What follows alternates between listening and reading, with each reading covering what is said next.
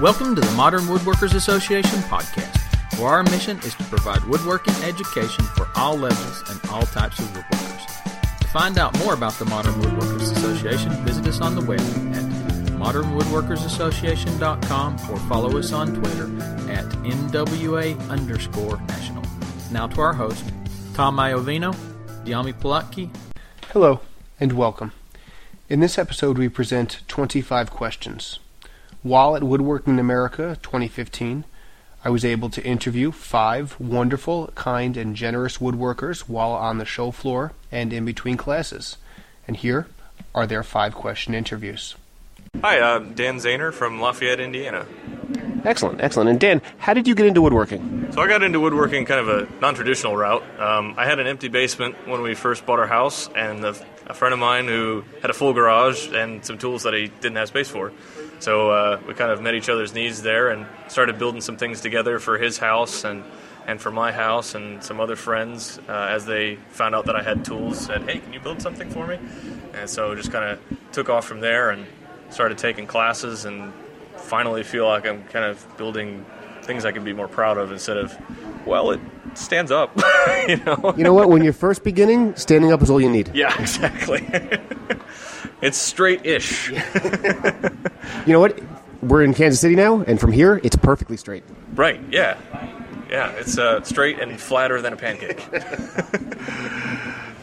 So, what is your favorite tool? My favorite tool is uh, my my Bedrock 605 jack plane. Um, I got it from one of my wife's friend's grandfather, and um, we were talking about woodworking in his shop and um, kind of looking around at his tools, and he was getting ready to get rid of some things because he was not building stuff anymore or as much. And I saw it sitting on his bench. I'm like, is that a Bedrock 605? You know what that is? I'm like, yeah, I've been looking for one, and they're a little bit out of my price range. It's like you can have it if you're going to use it. Kidding me? So, uh, yeah, I've used that on just about every project, as long as it didn't involve carbon fiber. And um, I've rehabbed it a little bit, uh, put some new handles on it because I had some pl- had plastic handles on it before, and found some nice rosewood handles on a, another plane at a you know flea market in town, and so yeah, just been rehabbing it a little bit. It's funny, I actually brought it to a Lie-Nielsen hand tool event um, to see if it how it compared to their number five, and the guy you know showed me their sharpening method because I was kind of interested in seeing the differences between how they did it and how I do it, and put it up against a new Lie-Nielsen, and it was just as good. Man, this is great. That's great. Let, let me touch on what, something you said for a moment, and we're going to get off the questions for just a second. But Yeah. you said you don't use it on carbon fiber. What do you make out of carbon fiber? So one of my first big projects that kind of launched my side business in woodworking was 25 benches out of broken hockey sticks um, for the Rogers Hometown Hockey Tour. So I got an email one day from uh, this marketing guy up in Canada, and he saw, a picture of some uh, bench I'd made for a lady in Long Island, and he's like, "Hey, this bench is perfect for a thank you gift uh, for a hockey festival I'm putting together. Can I borrow, uh, buy a few of them from you?" I'm thinking, "Hey, maybe he wants three, four. That'd be cool." So later that night, we talk on the phone. He's like, "No, I'm actually working for Rogers, like the AT and T of Yeah. Canada, who just bought the TV rights to the NHL, and they're they're wanting me to put together. I'm putting together a festival that's going to 25 different cities all over Canada, and we're going to give a bench out to each town as a thank you gift. I'm like, I'm going to put you on mute and, uh, and yell, yell out some expletives, and I'll be right back. so, yeah, that just launched this huge project, and uh, it, I think it took me from August to Thanksgiving to build them all. That's not bad. I was going to ask how long. That seems rather quick for 25 benches. I had some help. Um, thankfully, my, my family was uh, helpful in um, getting all the stick tape and goop off of the 500 sticks that I had, and I think I went through a gallon of Goo Gone in a weekend. Yeah, where did where did the sticks come from? uh, there's a guy on Etsy. Um, he runs a store named Hockey Stick Stuff, and he gets them from Total Hockey, so you can send in your broken sticks and get a discount on new ones. And so he buys them directly from them and sells them to people to build things with. And now he is actually. Um, we're partnering up with some other guys who build things out of hockey sticks, and we're going to be forming our own website for people to come. Anybody who wants to buy anything made out of sticks will be there, and each of us kind of has our own little specialties. So we'll send jobs to each other and be able to share advice with uh, you know people who want to build their own stuff. And That sounds really cool. really cool. That's great. After we're done recording, I'll show you Yeah. some pictures. Okay. Who uh, can I tell? Who's influenced you the most in your woodworking? Man, I think I'm probably going to give it a different answer than before. Um, Well, I don't know what you're talking about. Yeah. Anyway, we were talking to the hall before. Yeah, I think a lot of my family. Uh, it seems like all the all the men on my mom's side of the family have kind of gotten the woodworking bug at one point or another. Like my my grandfather would take us kids into the shop on the farm, and I got to build a little guitar out of you know plywood on the scroll saw, and he would build all these wooden puzzles and just like showed the kind of fun stuff you can make out of wood. And um, a cousin of mine who actually goes to Roy Underhill- Underhill's shop for classes all the time, um, he would you know, show us pictures of the, all these really nice pieces of furniture he's making. And before I got into woodworking, like that'd be kind of cool to do someday if I could afford to buy tools. So yeah, those those two have been a, a big hmm. influence. That's great. Um, what was your biggest stumbling block in terms of learning and doing woodworking, and could you have avoided it? Hmm. My biggest stumbling block, I think, kind of paralysis by analysis. So I'm an engineer by trade. I do a lot of you know research on just about anything before I do anything. So Are you the kind of guy who takes out a micrometer to measure their plane shavings? not quite, not quite that bad. It's more methods than than uh, you know details. Um, like uh, I don't know. For example, like cutting tenons. I'll look at 20 different ways to cut tenons before I'll actually go and just cut some freaking tenons. Um, it's just one example, but it seems like every technique I come across, I've got to look at every YouTube video and book and whatever I can get my hands on before I'm like, all right, I'm going to go and make some sawdust now. So I think that's my biggest thing, and, and how I get could get over that is just you know pick something and go build some stuff. So it's, it's a it's an issue that still plagues you. Yeah. Oh yeah. Okay. Um, to get to the last question, how has the internet influenced your work? Oh man. Um, well, guys like you know the Modern Woodworking Association or the Wood Talk crew, just being so accessible to people who are connected to a, a wider audience and also have a really deep breadth of knowledge, and just knowing that you know there's no real, even the superstars, quote unquote, of woodworking are really accessible, nice folks who are willing to help you out, and you can contact them really easily and get through an issue in a particular project. I, I'll absolutely agree. It's I great. don't know anybody who hasn't been you know really nice and gracious when I've reached out to them. People are always willing to help. It's a it seems to be a very supportive community. Yeah, it's awesome, and and you know, coupling that with you know the amount of stuff you can do on your own, researching. I mean, just like seeing guys like uh, Mark Spagnuolo and Steve Ramsey out there on their wood on their YouTube channels. I mean, as a kid, I would never thought of being able to watch somebody live building something and go- you know build along with them, like the yeah, build-a-thon that Mark just did. It's like, that's crazy talk. All right. Well, Dan, thank you for sitting down with me. Before we go, where can people find out more about your work online? Uh, you can find me on Facebook at Zehner Woodworking. It's uh, Z E H N E R. Crazy Germans can't say anything the way it's actually spelled. Um, or uh, I'm on CustomMade.com and uh, Twitter at Dr Zehner. Well, that's great. Thank you so much. Thank you very much, Yami. Appreciate it. We're here with Matt Cremona. Matt, how did you get into woodworking? So my wife, who was my girlfriend at the time, we went to IKEA and she s- saw um, these like the basket holder things. It's like a little cabinet you put baskets in. I'm sure you've probably seen them. They're pretty prolific on the internet. Um, I saw them there. I'm like, I could probably make something that's probably a little stronger and better um, constructed than that. So I did. I made it out of plywood. It's the first thing I ever made in my life. That was uh, 2008, and it kind of just snowballed from there. Really built to try and impress her, and uh, I married her, so she must have been pretty impressed. Well done. Well done. I can't say I captured my wife through my woodworking. It was more through my being obnoxious. But um, that being said, how long ago was that? That was uh, what seven years ago. Okay. And it's just spiraled out of there because you seem to do nothing but woodworking these days. That's true. I do it full time now. Um, yeah, it's kind of sprouted from there. Once I got out of college and had some more money in 2010, it kind of just really, really, really took off. Okay. Well, wh- when you're doing your woodworking, what's your favorite tool? Oh, that's a hard one. They're all my babies. You know, you can't. They they are they are. And ad- admittedly, you could choose something different tomorrow. But you know, lately on projects, what do you what do you get the most enjoyment out of using? Um, probably my chisels more than anything because you can really, um, you can do a lot with them, anything you want, and it's really a more dexterous process to use them, which makes it more challenging. And I really enjoy that because it's actually something that takes skill to use, and it's something that you have to kind of work at. So. Okay. Excellent, excellent. Um, in your woodworking, who has influenced you the most? Probably everyone that I run into throughout my life and everything I see online or in print. Doesn't really matter. I pick it all up and it all kind of goes in my mind and just kind of gets pulled out at different times.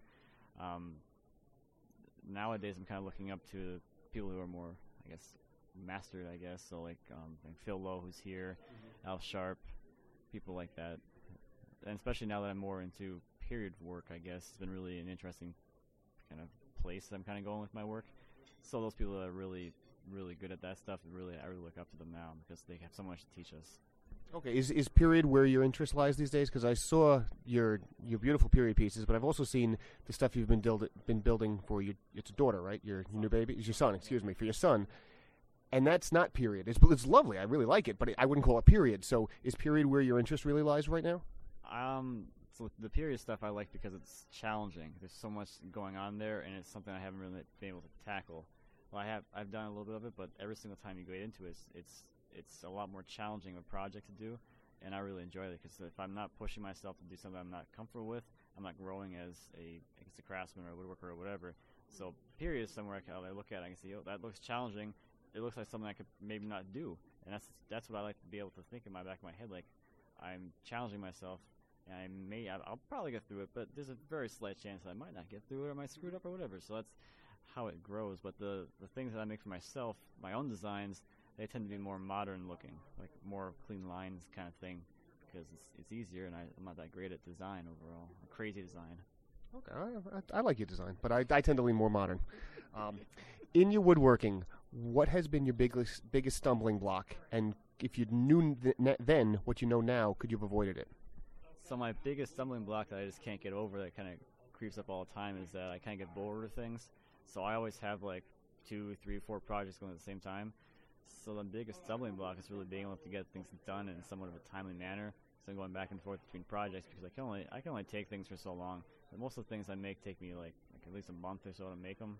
Mm-hmm. So you do you reach a point like personally I reach a point where I'm emotionally finished with the project well before I'm actually finished with the project. You have that same issue? Oh yes, uh, a lot of things I make don't have drawer bottoms because I kind of get done like oh it looks good. You can't tell there's no drawer bottoms in there, and then you're just good. My wife does not like that part.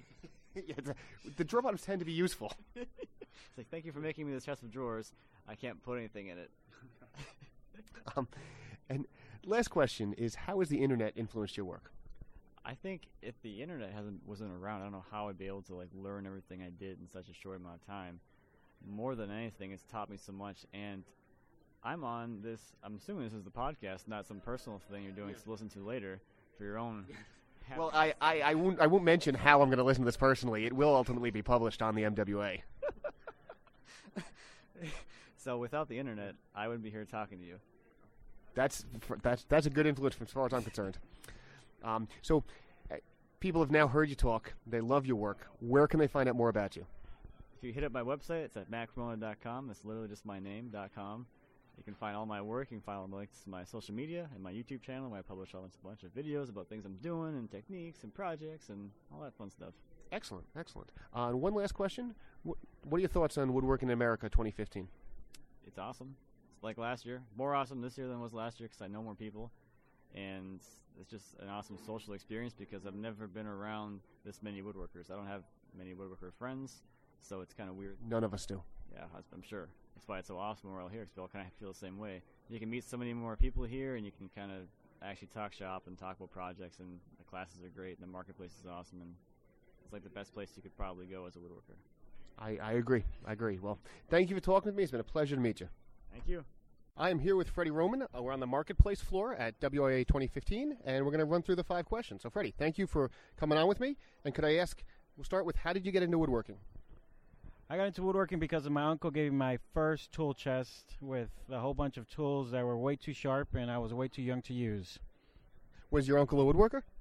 No, he was not. He was a, a computer engineer. Dare I ask how he got a tool chest full of sharp tools? Well, it was a kid version, and honestly, I do not know where he got it from, and I have been searching for it ever since I decided to get rid of it. Oh, oh that's a shame. It's like when your mom throws out your uh, baseball cards. Exactly, actually. well, what's your favorite tool? Boy, my favorite tool. I have so many that I love. If I had to pick one, would probably be. Hmm. I think the six-inch Starrett rule is my favorite. Okay, I, not a not a bad tool at all. I, I'm personally, I, marking tools have a sweet spot for, in my heart, so I can absolutely appreciate that. Um, in in your woodworking, who has influenced you the most? In my woodworking, who has influenced me the most? Um, well, I have so many influences, and every day I keep adding to the list. But you know, I first started with Roy Underhill because he introduced me into kind of hand power tools and the knowledge of of woodworking, and he's introduced me into being able to feel comfortable working with my hands. And that introduction that he has in that beginning of his show really showed to me that having an axe walk into a city, it's okay to do to do that. So for me, I felt that that little clip there was so inspirational for me because I felt that I was an outsider living in some different world. You grew up in the city. I did grow up in uh, Hartford, Connecticut. Okay, okay. And how did they take to you walking around with an axe? People are very surprised even today. I think that most people are, are kind of shocked and want to run away or cross the street when they see me walking with an axe. well, uh, in your woodworking, what was your biggest stumbling block, and how could you have avoided it? Biggest stumbling block is I thought I need a lot more than I really need, and I felt that, or I feel that you don't need as many tools as you do, and you don't need as as large of a tool selection as you do. Or when it comes to power tools, they don't have to be that massive. I figured out that you could get away with good combination of hand and power, and if you have an understanding of both, then you'd be surprised how much less you don't, how much less you need. I can definitely appreciate that you don't need every tool out there. A lot of them you can get by with a very small selection, and I would agree, also agree that you don't need the biggest of everything. But in terms of quality, would you say it's worth going for the highest quality you can, or even if you get a good, not bad, but good, but not excellent quality tool, is that usually enough too?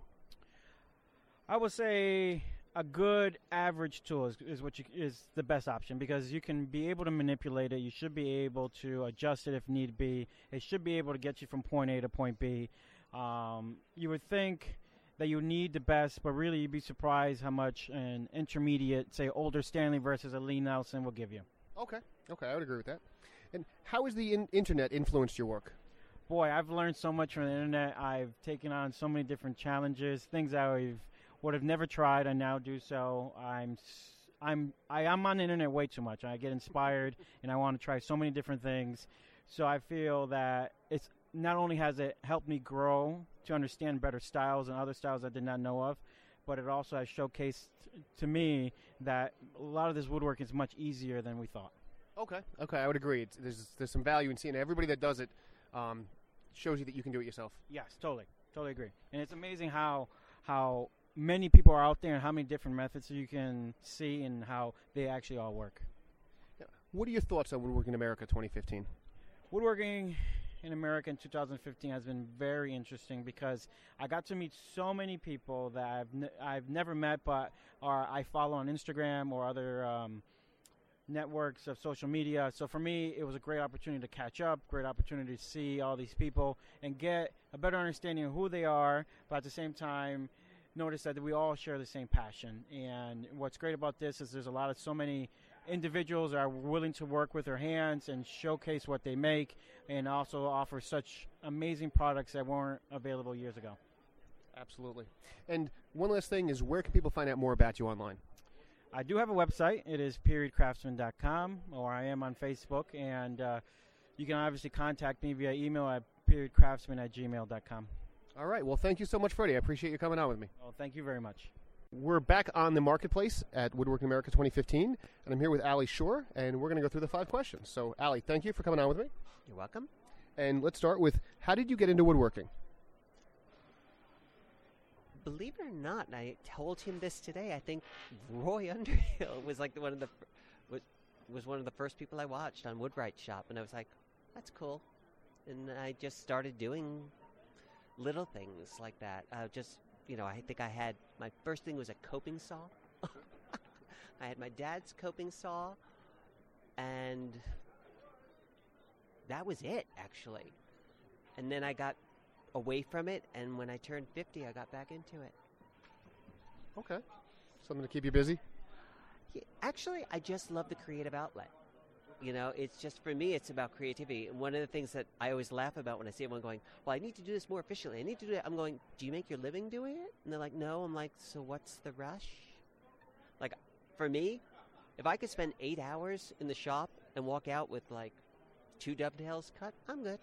No, I can agree. I, I put a little bit more pr- premium on the time because I like the finished product too. But every minute in the shop is, is a worthwhile minute. I'd rather put on some music and just enjoy the time and learn a little bit more. Excellent. Um, when you're in the shop, what's your favorite tool? Sorry for the long delay. Uh, No, these are hard questions. my favorite tool. Probably. Wow, this is gonna sound bad. My, my laminate router, Okay, what what type of laminate router do you have? uh, porta, uh, the, the Porter-Cable, Okay, why is it your favorite? Because I just kind of discovered it, and it kind of took away the the voodoo of of the router, because the router was always like a scary tool, and it's just easy to use. It finishes off things really nicely, just to get that little extra flourish of things. Um, fits in the hand well. Okay, well that's excellent. Just, just give yourself a couple more years, you'll be up to the three and a half horsepower one. In your woodworking, who has influenced you the most? Ooh. Peter Narramore, Norm Abrams, um, and hmm, my grandfather. Okay. What did your grandfather make? He just did little things. He did boxes, and he became a sculptor. But what inspired me was he became a sculptor at 65. Oh wow. Yeah, and he was sculpting stone and things. So I know that sounds weird as terms of in, inspiring woodwork, but it inspired me to say, yeah, you're 53. Who cares? You can start something fresh. Right, right, okay. And I think everyone knows who Norm is, but Peter, who, I don't know who he is. Peter Narramore is a, uh, a furniture maker on the island of Maui, and Peter is just gifted. Um, in fact, he was on the cover of Fine Woodworking when he was 24 years old. Yeah, at 24, this guy was on the cover of Fine Woodworking, considered one of the, you know, a great woodworker. And uh, I have been after him now for six years to teach, and he keeps saying I'm not old enough yet. not me. He's not old enough to be a teacher. Okay. Um, w- in your woodworking, what was your biggest stumbling block, and how how have you gotten over it? Hmm.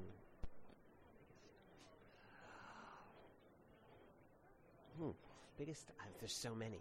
Uh, there's so many stumbling blocks. What's your most recent one? The two most recent ones. Um, you know uh, the old joke. I've uh, cut it twice. It's still too short. I mean, it's still yeah. I've cut it twice. It's still too short. Yeah.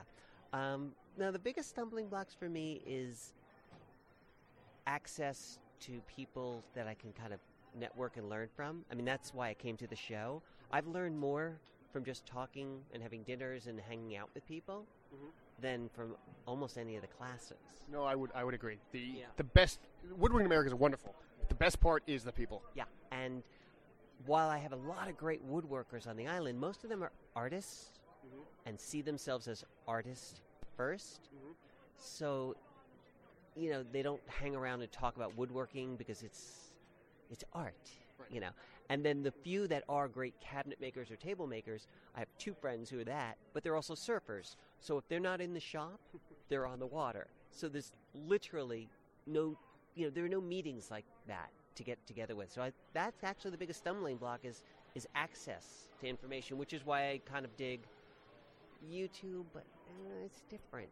It, it is it is a bit different. I want to put that down. It's just they're they're performers first, woodworkers second, I, I think that's not a that's not an unfair characterization. and it's not a put down of them. I love what they do. You know what I'm saying? But it's like the guys. Like I came to see Tom Figgin.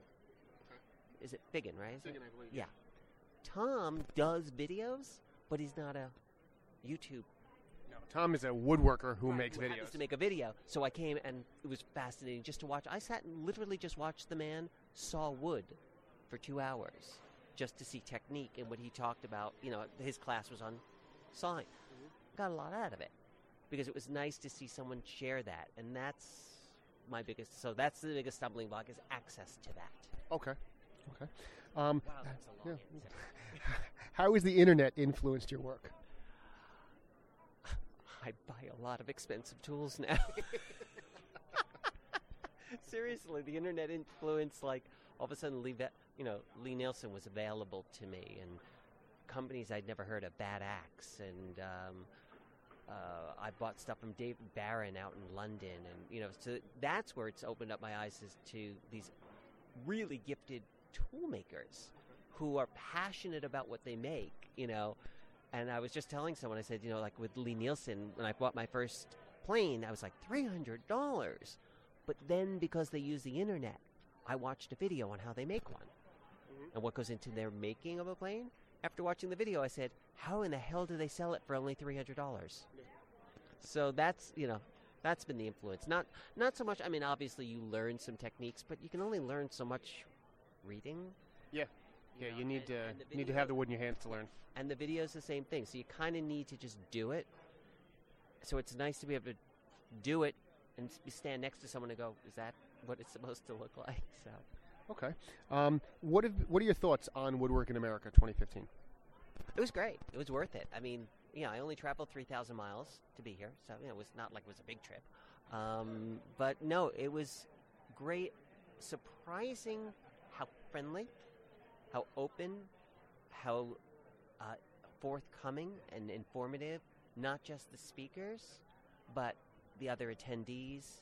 Obviously, people trying to sell you things, but even then, I would say there was almost zero hard sell, which was nice. I mean, I literally had two people say to me, How do you work? Well, you know what? No, don't buy this.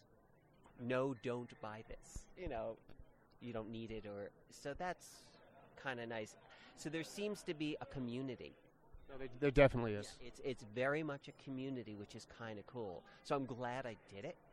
Um, I wish they kept the the booths open. You know, the the marketplace open on Sunday, not because you want to buy more stuff, but because the people here are so forthcoming and so full of knowledge. Yeah, absolutely. The marketplace is worth visiting just to talk to the vendors. Yes, just I mean, I got more out of you know, like if you're looking at a saw, they'll sit there and go, "Let me show you a better technique," and they'll work with you on a saw technique, and you're like, "Oh yeah, that does work better," you know, or that. And it's not about, "Oh, my saw does this, so you should do it." It's just, "Here's better saw technique."